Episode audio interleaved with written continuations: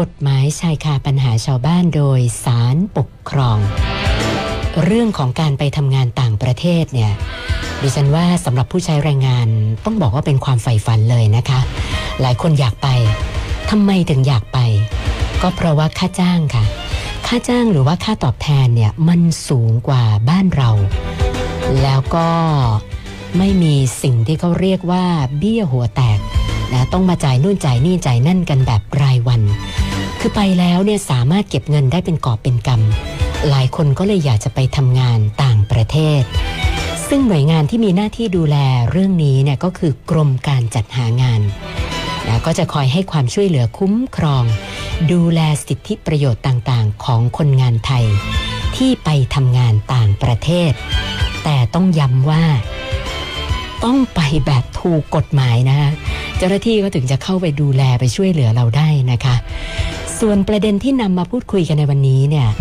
เป็นข้อพิพาทระหว่างคนงานไทย ที่ไปทำงานต่างประเทศแล้วปรากฏว่าเขาเจ็บป่วยกระทันหัน เราต้องกลับเมืองไทยเพื่อรักษาตัวนะเสร็จแล้วก็มายื่นขอรับเงินสงเคราะห์จากกองทุน เพื่อช่วยเหลือคนหางานไปทำงานต่างประเทศ แต่ เขาได้รับการปฏิเสธค่ะนะก็เลยเป็นคดีไปฟ้องกันที่ศาลปกครองนะคะ ส่วนรายละเอียดว่าเอ๊ะแล้วทำไมเขาถึงถูกปฏิเสธนะคะ เดี๋ยวท่านตุลาการหัวหน้าคณะศาลปกครองกลาง ในฐานะรองโฆษกศาลปกครอง คุณจำกัดชุมพลวงศ์นะคะท่านจะได้เล่ารายละเอียดให้เราฟังกันนะคะ กฎหมายชายคาปัญหาชาวบ้าน โดยสารปกครอง สวัสดีค่ะท่านรองค่ะ ครับ สวัสดีครับคุณสุนันท์ครับ แล้วก็สวัสดีไปยังท่านผู้ฟังทุกท่านด้วยครับ ค่ะ อันดับแรกต้องเรียนถามท่านรองก่อนนะคะ ว่า เอ๊ะ ปกติ การไปทำงานต่างประเทศถ้าหากว่าคนงานเขาเจ็บป่วย หรืออาจจะได้รับอันตรายจากการทำงานแล้วนะไม่ทราบว่าทางกรมการจัดหางานเราเนี่ย จะเข้าไปช่วยเหลือดูแลทุกกรณีไหมคะท่านรองครับ ก็อย่างที่คุณสุนันท์ได้เน้นย้ำนะครับว่าถ้าหากว่าเป็นการไปทำงานต่างประเทศอย่างถูกกฎหมายครับ ก็ย่อมที่จะได้รับความคุ้มครองครับ โดยคนหางานที่ประสบปัญหานะครับ ไม่ว่าจากการสมัครงานหรือว่าจากการไปทำงานต่างประเทศนั้น สามารถที่จะดำเนินการร้องทุกข์ได้ตามพระราชบัญญัติจัดหางานและคุ้มครองคนหางานพศ 2528 และที่แก้ไขเพิ่มเติมได้ครับ โดยในการร้องทุกข์นั้น ก็ร้องทุกข์ไปที่กองตรวจและคุ้มครองคนหางานกรมการจัดหางานครับ ซึ่งกรณีของการร้องทุกข์นะครับคุณสนันครับ ก็เช่น ขอให้ช่วยติดตามในเรื่องของเงินค่าบริการ หรือค่าใช้จ่ายคือจากบริษัทจัดหางานครับ กรณีที่ว่าได้จ่ายเงินกันไปให้แล้วนะครับ แต่ที่สุดแล้วไม่สามารถที่จะจัดส่งให้ไปทำงานในต่างประเทศได้ หรือในกรณีที่ได้ไปครับ แต่ว่า ไปแล้วเนี่ยปรากฏว่าไม่ได้งาน หรือว่าทำงานแต่ไม่ได้ค่าจ้าง หรือไม่ได้สวัสดิการตามที่ตกลงกันไว้ในสัญญาครับหรือว่าในบางกรณีนั้นนายจ้างก็ส่งกลับก่อนที่จะครบกำหนดรวมถึงนะครับ กรณีที่ท่านนั้นเป็นสมาชิกของกองทุนเพื่อช่วยเหลือคนหางานไปทำงานในต่างประเทศ และประสงค์ที่จะขอรับการสงเคราะห์เงินช่วยเหลือจากกองทุนครับ เหมือนดังเช่น ในคดีที่มาฟ้องต่อศาลปกครอง ซึ่งผมจะได้หยิบยกมาเล่าให้ฟังกันในวันนี้ครับคุณสนันครับ ค่ะ เรียกว่าคือถ้าไปทำงานแบบถูกต้องตามกฎหมายเนี่ย มันก็อุ่นใจเหมือนกันนะคะ ท่านรองก็คือถ้าเกิดปัญหาอะไรขึ้นมามันก็มีคนดูแลใช่ไหมคะนะแล้วแล้วคดีที่เป็นข้อพิพาทวันนี้เนี่ย ไม่ทราบยังไงล่ะคะท่านรองที่ถูกปฏิเสธไม่ได้รับการดูแลแล้วต้องมาฟ้องศาลปกครองเนี่ยค่ะ ครับคดีนี้นะครับเนื้อหาของคดีนั้นก็เป็นเรื่องที่ทางผู้ฟ้องคดี ซึ่งเป็นคนงานเนี่ย ได้สมัครงานกับบริษัทจัดหางานอย่างถูกต้องตามกฎหมายเลยครับ เพื่อที่จะให้หางานแล้วก็ส่งผู้ฟ้องคดีไปทำงานต่างประเทศ และในขณะเดียวกันนั้นทางผู้ฟ้องคดีก็สมัครครับเป็นสมาชิกของกองทุน เพื่อช่วยเหลือคนหางานไปทำงานในต่างประเทศด้วย แต่หลังจากที่ทางบริษัทจัดหางานนั้นได้ส่ง ฟ้องคดี ไปทำงานที่บริษัทแห่งหนึ่งที่ไต้หวันครับ ซึ่งเป็นที่ที่คนงานอของเราที่ได้ไปทำงานกันมากนะครับ ที่นั่น ซึ่งเมื่อทางผู้ฟ้องคดีเนี่ย เริ่มทำงานในวันแรกๆนะครับเอ่อหลังจากเลิกการมาก็ปรากฏว่ามีอาการหนาวสั่นครับค่ะปวดตามร่างกายมีเหงื่อออก แล้วก็ปวดตามกระดูกครับ ทางผู้ฟ้องก็ดีก็ได้ไปพบแพทย์ที่คลินิกที่ไต้หวันนะครับค่ะ ซึ่งแพทย์ได้แจ้งผลการตรวจครับว่าเป็นหวัดธรรมดาอ๋ออ่าผู้ฟ้องคดีก็บุญใจนะครับ แล้วก็กลับมานอนพักรักษาตัวที่โรงงาน แต่ว่าอาการไม่ดีขึ้นครับค่ะแล้วก็ทางผู้ฟ้องคดีนั้นก็เป็นคนงานใหม่ที่เพิ่งจะเข้าไปในวันแรกๆนะครับ ทางนายจ้างก็ยังไม่ทราบแล้วก็จริง ๆ ก็คือก็ไม่ได้รับความสนใจเท่าไหร่นะครับ เพราะเป็นคนงานใหม่ ผู้ฟ้องคดีเนี่ยนอนสมทำงานไม่ได้ แล้วก็อาการป่วยเนี่ยก็เริ่มรุนแรงมากขึ้นเรื่อยๆครับค่ะจนพอเข้าถึงวันที่สี่นั้นผู้ฟ้องคดีเห็นว่าหากยังพักอยู่ต่อไปนะครับคุณนันครับ อาจรุนแรงถึงขั้นเสียชีวิตได้ครับค่ะก็เลยตัดสินใจเดินทางกลับประเทศไทย เพื่อที่จะเข้าตรวจแล้วก็รับการรักษาอย่างเป็นจริงเป็นจังนะครับ ที่โรงพยาบาลในประเทศไทยแทนครับอ๋อค่ะ คือตามความเห็นของแพทย์ที่ไต้หวันเนี่ย บอกแค่ว่าเป็นไข้หวัดธรรมดา ถ้าทานยาพักผ่อนสักหน่อย ก็น่าจะหายอย่างนั้นใช่ไหมคะ ใช่ครับใช่ครับ ก็เป็นเป็นทางแพทย์ก็แจ้งไว้เช่นนั้นนะครับ แต่ว่าเรื่องไม่ใช่อย่างนั้นนะครับ คุณสุนันท์ยังไงเพราะว่าผลการตรวจของแพทย์ที่ประเทศไทยนะเอาเป็นอีกอย่างหนึงครับโอ้แล้วหลังจากที่ผู้ฟ้องคดีเดินทางกลับมา แล้วก็ไปรักษาตัวที่โรงพยาบาลแห่งหนึ่งในไทยนะครับแพทย์ที่ท่านทำการรักษาเนี่ยท่านก็วินิจฉัยว่าผู้ฟ้องคดี ป่วยเป็นโรคฉี่หนูครับโอ้เล็กโตสไปโรซิสนะครับ ค่ะซึ่งเราก็คุ้นๆกับชื่อโรคนี้กันอยู่นะครับ อืมซึ่งผู้ฟ้องคดีนั้นก็พักรักษาตัวอยู่ที่โรงพยาบาลนี้เป็นเวลาสี่วัน แล้วก็เสียค่ารักษาพยาบาลไปก็ประมาณเก้าพันกว่าบาทครับโอ้ค่ะ ทีนี้พอออกจากโรงพยาบาลแล้วทางผู้ฟ้องคดีเนี่ย ก็ได้ยื่นเรื่องครับ ยื่นคำร้องต่อจัดหางานจังหวัด ซึ่ง เป็นผู้ถูกฟ้องคดีที่หนึ่งในคดีนี้นะครับ ผู้ฟ้องคดีนั้นยื่นเรื่องเพื่อที่จะขอรับเงินสงเคราะห์จากกองทุน เพื่อช่วยเหลือคนหางานไปทำงานต่างประเทศ ซึ่งได้เรียนในตอนแรกนะครับ ว่าผู้ฟ้องคดีนั้นสมัครเป็นสมาชิกในกองทุนนี้ แต่ว่าทางจัดหางานจังหวัดครับ มีหนังสือแจ้งคำสั่งของอธิบดีกรมการจัดหางาน ซึ่งเป็นผู้ถูกฟ้องคดีที่สองปฏิเสธครับ ไม่จ่ายเงินช่วยเหลือตามคำร้องของผู้ฟ้องคดีค่ะผู้ฟ้องคดีก็ดำเนินการในขั้นตอนการอุทธรณ์นะครับ ไปยังกระทรวงแรงงาน เนื่องจากผู้ฟ้องคดีนั้นเห็นว่า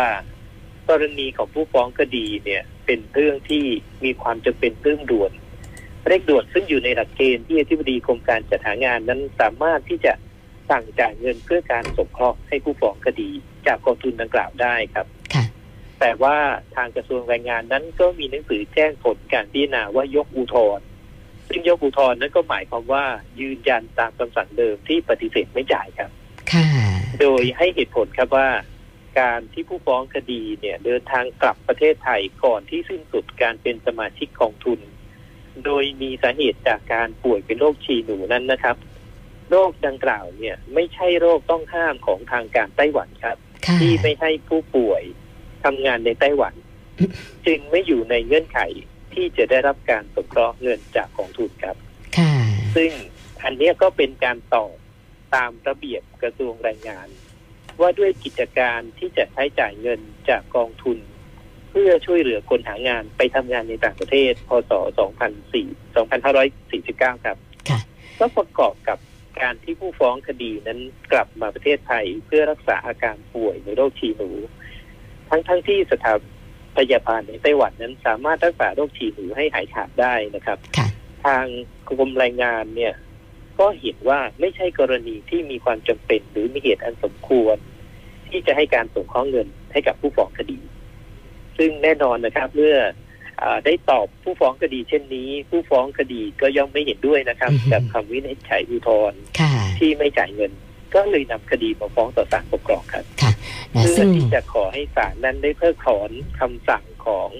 อธิบดีกรมการจัดหางานที่ไม่ให้ผู้ฟ้องคดี เป็นผู้มีสิทธิ์ได้รับการสงเคราะห์เงินจากกองทุนช่วยเหลือคนหางานที่ไปทำงานต่างประเทศ ตามที่ผู้ฟ้องดีร้องขอครับค่ะคดีนี้เป็นคดีพิพาทเกี่ยวกับการที่เจ้าหน้าที่ของรัฐ ออกคำสั่งโดยไม่ชอบด้วยกฎหมายครับคุณสุนันท์ครับท่านผู้ค่ะฟังครับค่ะ คือคือฟังจากท่านรองแบบนี้เนี่ย หลายท่านที่ติดตามอยู่ก็คงจะรู้สึกเหมือนดิฉันหรือเปล่าว่า คือหน่วยงานของรัฐก็มีเหตุผลของเขานะคะ ท่านลองเดากันในใจนะคะว่า แล้วศาลปกครองมีความเห็นอย่างไรนะคะ เพราะว่าเหตุผลก็ก็ฟังดูดีกันทั้งสองฝ่ายอะนะคะนะตกลงว่าศาลปกครองมีความเห็นยังไงคะท่านรองอันนี้ศาลปกครองก็พิเคราะห์ในเรื่องของข้อกฎหมายก่อนนะครับ ต้องพิจารณาในระเบียบที่เกี่ยวข้องกับเรื่องนี้อย่างที่คุณสุนันท์ได้เรียนท่านผู้ฟังนะครับ ซึ่งก็ปรากฏว่าระเบียบกระทรวงแรงงานว่าด้วยกิจการที่ใช้จ่ายเงิน จากกองทุนเพื่อช่วยเหลือคนหางานไปทำงานในต่างประเทศพศ 2549 นะครับ ในข้อ 5 นั้น ได้กำหนดไว้เลยครับว่า ในการจ่ายเงินจากกองทุนในกิจการต่างๆ ได้แก่ จัดการให้สมาชิก กองทุนซึ่งถูกทอดทิ้ง หรือประสบปัญหาอยู่ในต่างประเทศ ได้เดินทางกลับภูมิลำเนา ให้การสงเคราะห์แก่สมาชิกกองทุนซึ่งไปหรือจะไปทำงานต่างประเทศ หรือทายาทโดยทำต่อสมาชิก และสนับสนุนในกิจกรรมการคัดเลือก การทดสอบฝีมือต่างๆ ในการเดินทางไปต่างประเทศของผู้ฟ้องคดีนะครับ ซึ่งในกรณีของผู้ฟ้องคดีที่มีเหตุเจ็บป่วยนั้น เป็นเรื่องที่ต้องพิจารณาครับว่าเข้าลักษณะ ที่จะเป็นการให้การสงเคราะห์ แก่สมาชิกกองทุน ซึ่งไปหรือจะไปทำงานในต่างประเทศ ในกรณีตามระเบียบนะครับ ว่าสมาชิกกองทุนต้องเดินทางกลับประเทศไทย ก่อนสิ้นสุดการเป็นสมาชิกกองทุน เนื่องจากผลการตรวจสุขภาพจากสถานพยาบาลของประเทศนั้น พบว่าสมาชิกกองทุนเป็นโรคตามที่ข้อบังคับของทางการประเทศนั้นห้ามไม่ให้ทำงานในประเทศต่อไปหรือไม่ อันนี้คือพูดกันง่าย ๆนะครับ ก็คือกองทุนเนี่ยจะจ่ายก็ในเงื่อนไขว่าสมาชิกเป็นโรค ซึ่งต้องห้ามทำงานในประเทศค่ะที่สมาชิกไปทำงานนะครับอืมค่ะแต่เมื่อข้อเท็จจริงในคดีนี้นะครับ รับฟังได้ว่า ผู้ฟ้องคดีซึ่งเป็นสมาชิกกองทุนเนี่ย ไปทำงานที่ไต้หวันครับ และก็เมื่อไปถึงไต้หวันเนี่ยครับ แล้วก็ต่อมาได้ตรวจโรคที่โรงพยาบาลที่ไต้หวันเนี่ย ก็ยังไม่ทราบนะครับว่าเอ่อผลการตรวจเป็นอย่างไร แต่ต่อมาก็ทราบจากเอ่อผลการตรวจต่อมาว่าเป็นโรคเอ่อหวัดธรรมดานะครับ เป็นเจ็บป่วยธรรมดา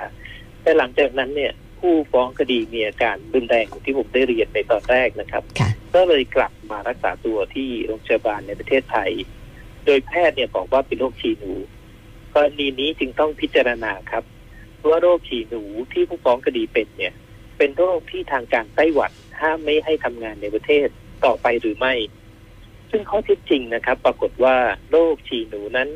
เป็นโรคที่มีในไต้หวันครับแต่เกิดขึ้นน้อย และก็ไม่ใช่โรคที่ต้องห้ามสำหรับการทำงานในไต้หวันค่ะ ดังนั้นกรณีจึงไม่เข้าเงื่อนไขที่กองทุนจะจ่ายเงินนะครับอ๋อผู้ฟ้องคดีจึงไม่มีสิทธิ์ครับ ที่จะได้รับเงินจากกองทุนเพื่อช่วยเหลือคนหางานไปทำงานในต่างประเทศ ตามเงื่อนไขของระเบียบในข้อดังกล่าวครับคุณสุนันท์ครับค่ะ คือถ้าผู้ฟ้องคดีเนี่ยป่วยเป็นโรคอะไรที่ทางทางการไต้หวันเขาห้ามเข้าไปทำงานเนี่ย อันเนี้ยได้แน่ ๆอยู่แล้วใช่ไหมคะใช่ครับนะใช่ครับ แต่ว่าอาพอไม่เข้าเกณฑ์แบบนี้นะเราก็ต้องเคารพกติกานะคะ เอ๊ะแต่ว่าใช่ครับอย่างนี้ศาลต้องพิจารณาเงื่อนไขของการจ่ายเงินช่วยเหลือตามเอ่อระเบียบในกรณีอื่น ๆ อีกไหมคะท่านรอง ใช่ครับอ่า ศาลปกครองสูงสุดนั้นก็ได้ตั้งประเด็นวิจัยต่อไปด้วยครับว่า กรณีของผู้ฟ้องคดีนั้นน่ะจะถือเป็นกรณีที่มีความจำเป็น และมีเหตุอันสมควร ตามข้อ 5 วงเล็บ 5 ของระเบียบกระทรวงแรงงาน ว่าด้วยกิจการที่จะใช้เงินใช้จ่ายเงินจากกองทุน เพื่อช่วยเหลือคนหางานไปทำงานในต่างประเทศพศ2549 ที่มีกำหนดไว้ในข้อนั้นนะครับว่า หากมีความจำเป็นและเหตุอันสมควร ให้อธิบดีมีอำนาจสั่งจ่ายเงินของทุน เพื่อให้การสงเคราะห์สมาชิกกองทุนได้ครับ โดยคำแนะนำของคณะกรรมการกองทุน เพื่อช่วยเหลือคนหางานไปทำงานในต่างประเทศ ซึ่งจะเข้าในหลักเกณฑ์ในข้อนี้หรือไม่นะครับศาลปกครองสูงสุดได้วิจัยต่อไปอย่างนี้ครับศาลปกครองสูงสุดเห็นว่าตามสภาพข้อที่จริง ในขณะนั้นนะครับ ผู้ฟ้องคดีมีอาการรุนแรง เพราะป่วยด้วยโรคฉี่หนู ซึ่งเป็นโรคที่ร้ายแรง โรคฉี่หนูเนี่ยมีอาการฟับตัวเฉลี่ยประมาณ5ถึง14วันเท่านั้นครับค่ะดังนั้นแม้ผู้ฟ้องจะพำนักที่ไต้หวันไม่เกินหนึ่งสัปดาห์ก็ตาม แต่ตามสภาพที่พึงพินิษของวินยูชนครับ การที่ผู้ฟ้องคดีไม่ได้รับการรักษาโดยถูกต้องตามอาการ รวมทั้งการขาดการเอาใจใส่จากนายจ้าง และก็มีอาการป่วยที่อยู่ในสภาพอันไม่อาจช่วยเหลือตัวเองได้มากนะครับค่ะต้องลองคิดถึงนะครับ ว่าเป็นคนที่คนงานที่เพิ่งไปทำงานในอ่าในประเทศนั้น ๆด้วยนะครับค่ะแล้วก็เป็นคนใหม่ด้วยจึงย่อมมีความจำเป็นครับ และมีเหตุอันสมควรที่พึงจะตัดสินใจเดินทางกลับประเทศไทยนะครับ และเรื่องนี้ก็ยังสอดคล้องกับข้อที่จริงที่ปรากฏในภายหลังครับว่า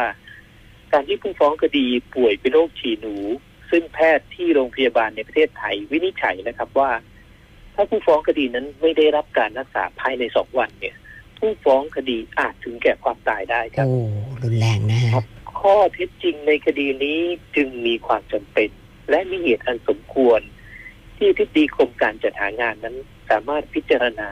และใช้ดุลพินิษครับ ในการสั่งจ่ายเงินกองทุนเพื่อการสงเคราะห์แก่ผู้ฟ้องคดีได้คำสั่งของจัดหางานจังหวัดที่ปฏิเสธไม่จ่ายเงินสงเคราะห์จากกองทุนให้แก่ผู้ฟ้องคดี จึงเป็นคำสั่งที่ไม่ชอบด้วยกฎหมายครับค่ะคดีนี้ศาลปกครองสูงสุดมีคำพิพากษา เพิกถอนคำสั่งที่ไม่ให้การสงเคราะห์แก่ผู้ฟ้องคดี และได้กำหนดเงื่อนไขด้วยครับว่า ให้ไปดำเนินการจ่ายเงินสงเคราะห์จากกองทุน เพื่อช่วยเหลือคนหางานไปทำงานในต่างประเทศ ให้แก่ผู้ฟ้องคดีตามสิทธิและขั้นตอนที่กฎหมายกำหนด ให้แล้วเสร็จภายใน 60 วันนับแต่วันที่คำพิพากษาถึงที่สุดครับคุณสุนันท์ต้องดูฟังครับ ค่ะค่ะ เพราะฉะนั้นท่านที่ฟังอยู่นะคะก็ น่าจะได้เป็นอุทาหรณ์เหมือนกันนะคะท่านรองว่าบางทีคนทำงานราชการเนี่ยอาจจะยึดกฎระเบียบแต่มันก็อาจจะไม่ถูกเสมอไปในทุก ๆ กรณีนะคะครับสำหรับคดีตัวอย่างวันนี้เนี่ยท่านรองอยากจะฝากอะไรปิดท้ายอีกสักหน่อยไหมคะก็ต้องขอฝากไปยังพี่น้องผู้ใช้แรงงานนะครับ ที่ประสงค์จะไปทำงานในต่างประเทศ ก็ขอได้ตรวจทำความเข้าใจครับ ในเรื่องกฎระเบียบของทางราชการ ที่ให้การสงเคราะห์ช่วยเหลือต่างๆ ครับ เพื่อให้สามารถที่จะใช้สิทธิ์ของตนได้อย่างเต็มที่ และในขณะเดียวกันครับ ในส่วนของหน่วยงานที่รับผิดชอบในเรื่องนี้ ก็ขอได้พิจารณาเงื่อนไขการให้ความช่วยเหลือตามกฎหมายอย่างรอบด้านครับ เพื่อจะได้เป็นการดูแลและรักษาผลประโยชน์ของพี่น้องแรงงานไทยเราให้ดีที่สุดครับค่ะท่านรองคะมีผู้ฟังชื่อคุณปิยะนะคะ ปรึกษาเข้ามาว่า เขาอยู่ที่จังหวัดนครสวรรค์ แล้วก็มีข้อพิพาทกับ